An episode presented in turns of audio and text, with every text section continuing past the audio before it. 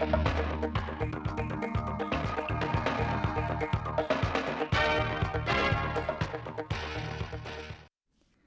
kính chào quý vị và các bạn đến với bản tin thời sự 16 giờ chiều nay, thứ sáu ngày 28 tháng 4 của Đài Phát thanh Truyền hình Thanh Hóa. Bản tin đã được thực hiện trực tiếp trên sóng FM tần số 92,3 MHz.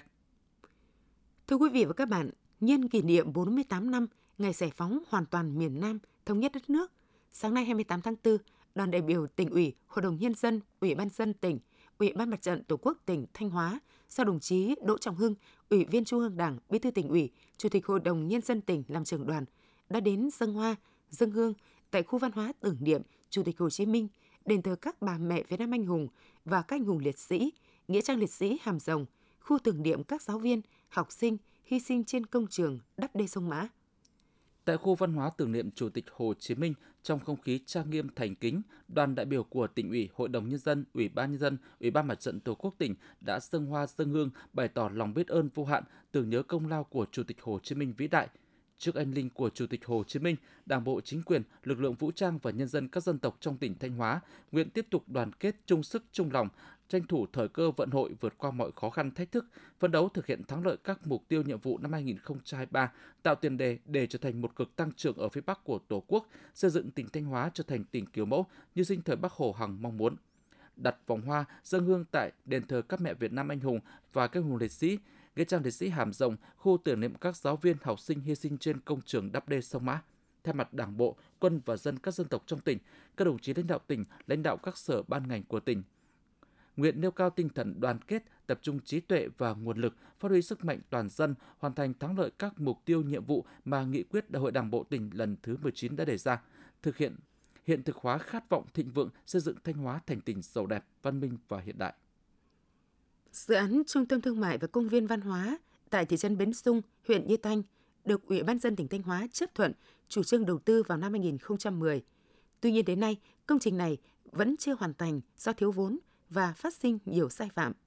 Hiện chính quyền địa phương và chủ đầu tư đang tích cực khắc phục các sai phạm, đồng thời tập trung thi công để hoàn thiện và đưa công trình vào hoạt động trong thời gian sớm nhất.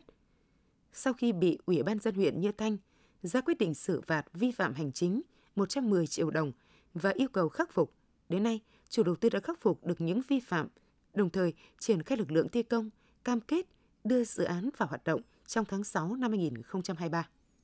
Trong năm 2022, Ủy ban nhân dân huyện Thiệu Hóa tiếp nhận 12 đơn khiếu nại tố cáo thuộc thẩm quyền giải quyết. Tất cả các đơn thư khiếu nại tố cáo đều đã được giải quyết dứt điểm. Cũng trong năm, Ủy ban nhân dân huyện đã tiếp nhận 190 đơn kiến nghị phản ánh, trong đó có 103 đơn thuộc thẩm quyền đã được xem xét kiểm tra và trả lời công dân. Trong quý 1 năm 2023, tình hình khiếu nại trên địa bàn giảm về số lượng, mức độ, tính chất phức tạp của vụ việc với một đơn khiếu nại, 6 đơn phản ánh kiến nghị thuộc thẩm quyền và không phát sinh đơn tố cáo. Các đơn khiếu nại kiến nghị phản ánh đã và đang được Ủy ban dân huyện chỉ đạo các phòng ban liên quan và Ủy ban dân xã thị trấn giải quyết dứt điểm đảm bảo trình tự thời gian theo quy định của pháp luật. Trước diễn biến dịch bệnh COVID-19 đang có xu hướng gia tăng trở lại ở một số địa phương, các trường học trên địa bàn tỉnh Thanh Hóa đã tăng cường công tác phòng chống dịch. Mục đích là thích ứng an toàn linh hoạt, kiểm soát hiệu quả dịch bệnh, ổn định hoạt động dạy và học, vẫn còn khoảng một tháng nữa, năm học 2022-2023 mới kết thúc. Vì thế, ngành giáo dục yêu cầu các nhà trường tiếp tục duy trì nghiêm công tác phòng chống dịch, đặc biệt là chủ động thực hiện các biện pháp đeo khẩu trang, khử khuẩn và tiêm vaccine phòng COVID-19 cho học sinh và giáo viên. Tiếp theo là phần tin trong nước. Theo số liệu của Bộ Công Thương dẫn lại từ Hiệp hội Thương mại Quốc tế Hàn Quốc, trong 3 tháng đầu năm 2023, Hàn Quốc nhập khẩu 8.000 tấn xoài trị giá 36,4 triệu đô la Mỹ. Tuy nhiên, lượng nhập khẩu từ Việt Nam chỉ chiếm 5,8% số lượng xoài nhập khẩu. Thị trường cung cấp xoài lớn nhất cho Hàn Quốc là Peru, chiếm 63,4% tổng lượng xoài nhập khẩu vào Hàn Quốc. Tiếp theo là thị trường Thái Lan chiếm 28,1%. Việt Nam là thị trường cung cấp xoài lớn thứ ba cho xứ sở kim chi. Hiện tại, thị trường còn nhiều cơ hội để doanh nghiệp Việt xuất khẩu xoài để mạnh xuất khẩu sang thị trường này. Cũng theo tin tức từ số liệu thống kê của Tổng cục Hải quan, trong tháng 3, xuất khẩu thủy sản của Việt Nam sang Úc đạt 1,78 nghìn tấn, trị giá hơn 19 triệu đô la Mỹ, giảm hơn 21% về lượng và giảm hơn 29% về trị giá so với tháng 3 năm trước.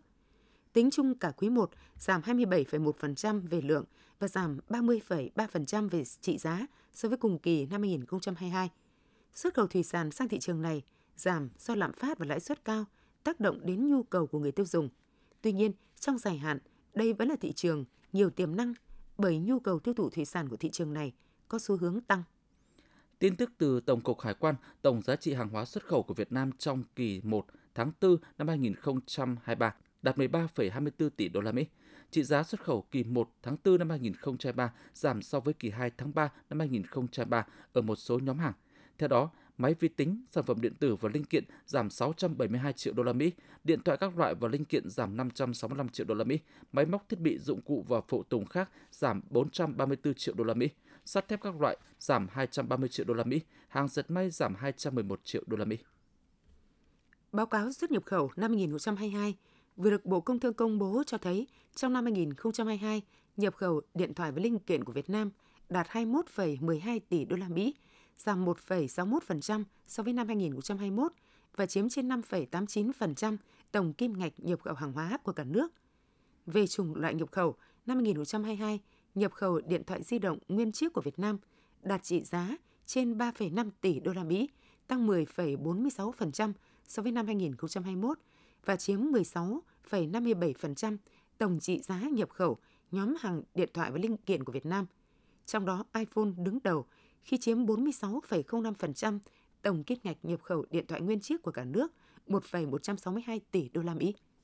Cách đây 25 năm, ngày 30 tháng 4 năm 1998, ba đứa trẻ chào đời trong niềm hạnh phúc to lớn của gia đình và y bác sĩ. Giờ đây, các em đã trở thành những chàng trai cô gái khỏe mạnh. Tại bệnh viện Từ Dũ, thành phố Hồ Chí Minh đã diễn ra cuộc hội ngộ đặc biệt giữa các thế hệ bác sĩ đặt nền móng cho chuyên ngành thụ tinh trong ống nghiệm và các em bé trong ống nghiệm đầu tiên của Việt Nam từ 3 ca thụ tinh nhân tạo đầu tiên của Việt Nam sau 25 năm hành trình chữa trị hiếm muộn của ngành y tế thành phố Hồ Chí Minh nói chung và bệnh viện Từ Dũ nói riêng đã có những thành tựu đáng kể.